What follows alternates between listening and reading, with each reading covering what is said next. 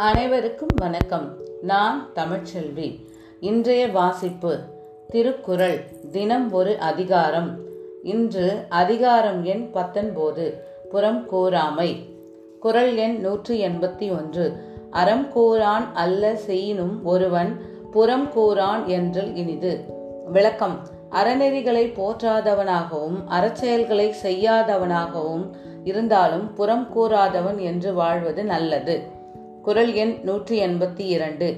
அரண் அழியி அல்லவை செய்தலின் தீதே புறன் அழியி பொய்த்து நகை. விளக்கம். ஒருவனை காணாத இடத்தில் இகழ்ந்து பேசி கண்ட இடத்து அன்புடையார் போல பொய்யாக நடித்து சிரித்து பழகுதல் அறத்தை அழித்து பேசி பாவச் செயல்களை செய்தலினும் தீமையானது. குரல் எண் நூற்றி எண்பத்தி மூன்று. புறம் கூறி பொய்த்து உயிர் வாழ்தலின் சாதல் அறம் கூறும் ஆக்கம் தரும். விளக்கம். ஒருவனை காணாத போது இகழ்ந்து பேசி அவனை கண்டபோது அவனிடம் அன்புடையவன் போல பொய்யாக நடித்து வாழ்வதைக் காட்டிலும் இரத்தலே அறநூல் வழியாகும்.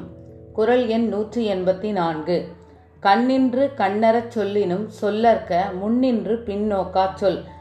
விளக்கம். நேரில் நின்று கருணை இல்லாமல் கடுமையாக பேசினாலும் பேசலாம். நேரில் இல்லாத போது பின்விளைவை கருதாமல் எந்த பழியையும் சொல்லக்கூடாது. குரல் எண் நூற்றி எண்பத்தி ஐந்து. அறம் சொல்லும் நெஞ்சத்தான் அண்மை புறம் சொல்லும் புண்மையால் காணப்படும். விளக்கம். புறங்கூறுபவன் அறத்தை நல்லதென்று அடுத்தவரிடத்தில் கூறினாலும் அவன் அதை மனதார சொல்லவில்லை என்பதை அறிந்து கொள்ளலாம். குரல் எண் நூற்றி எண்பத்தி ஆறு. பிறன் பழி கூறுவான் தன் பழி உள்ளும் திறன் தெரிந்து கூறப்படும். விளக்கம். பிறரது குற்றத்தை அவனை காணாத விடத்து சொல்லுபவன் பிறரால் அவனுடைய குற்றங்கள் எடுத்துரைக்கப்பட்டு பழிக்கப்படுவான்.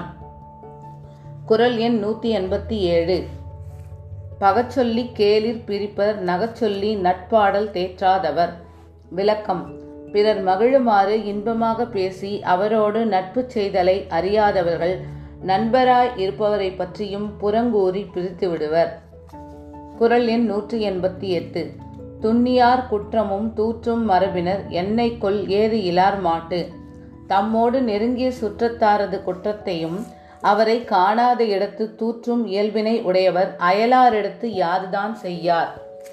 குரல் எண் நூற்றி எண்பத்தி ஒன்பது அரண் நோக்கி ஆற்றும் கொல் வையம் புறநோக்கி புன்சொல் உரைப்பான் பொறை. விளக்கம். பிறரை பழித்து கூறுவோனது உடற்சுமையை பூமியானது அறமாகும் என்று நினைத்து சுமக்கின்றது போலும். குரல் எண் நூற்றி தொண்ணூறு. ஏதிலார் குற்றம் போல் தம் குற்றம் காண்கின் பின் தீது உண்டோ மண்ணும் உயிர்க்கு. விளக்கம். புறங்கூறுவோர் அயலாரது குற்றத்தை காண்பது போல் தமது புறங்கூறும் குற்றத்தையும் காண்பாராயின் அவருக்கு துன்பம் உண்டாகாது.